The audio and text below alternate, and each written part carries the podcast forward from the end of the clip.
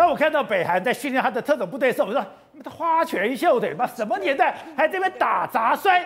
就我现在服了，服了，真的服了。现在中国有一个关重刑犯的监狱，竟然有一个人从里面跑掉，跑掉的人就是北韩的人，他就是北韩的特种部队，哎，代表。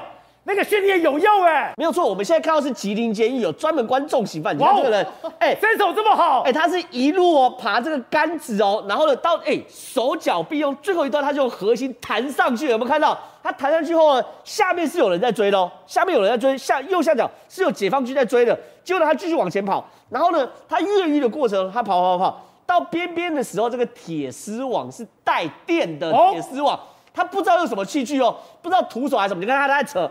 然后扯开始有火花跑出来，他就扯几次哦，然后他也不怕，就一直扯，一直扯，一直扯。的铁丝网还敢把它拉掉？对，你看他，他火花四射。对，你看他往后扯嘛，火花四射嘛，就他真把这个铁丝网活活扯断了，扯断。他没被电到。对，没不知道是他忍住，还是说他有厚物来包包裹，不知道。反正总而言之，他把它扯断之后呢，哎，一个鲤鱼打挺的，这个鲤鱼打挺翻过墙。然后呢，跟没事一样，就走出了这个吉林的监狱。这个、这都、这个东西画面，看他后来下来的时候，你看他就走了。你看他下来就走了，哎，跟大爷电影演的一模一样，跟没事一样，拍拍屁股就走掉，就红圈圈这个处嘛。对，他还稍微喘两口气，然后就走掉。这个监狱是非常非常困难，原因是第一件事，他在吉林是。哎，我光看他一开始爬，我就觉得不简单了。对，然后你看后来到这个所谓停车场外面的时候，他就大摇大摆走掉嘛。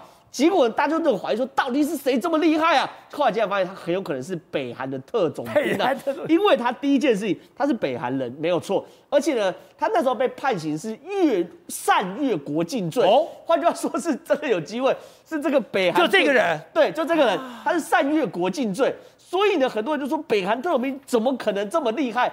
原因很简单吧，我们看北韩那种特种兵在阅兵的时候，他那个训练确实很扎实哎，拿那胸口碎大石啊。乱棍打，哎、欸，北韩特种兵都可以。你看这个东西一样嘛，你一打好几个，我都想什么年代你还玩这个东西？哎、欸，当然了，人家有枪有炮，可问题是你在近身搏斗的时候就很重要啦。甚至他们弯钢筋啊等等，他们都可以做到，对不对？对。事实上，真的更可怕还有什么？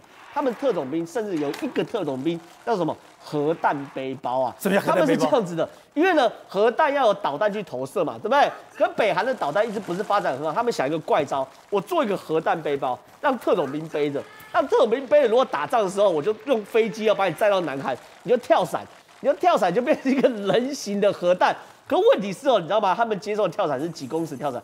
四百到七百公尺的跳伞，那很低耶，非常低。但是低低空跳伞非常非常低，所以他说东西要每一天都有人摔死，因为低低空跳伞就是你一跳下去，你伞就要拉开，对，你伞来不及开你就摔死。可问题是，你看哦，北韩飞机要飞南韩，一定是低空飞嘛，对不对？不可能大摇大摆高空飞过去。所以呢，他们在训练特种兵就是这种超低空跳伞。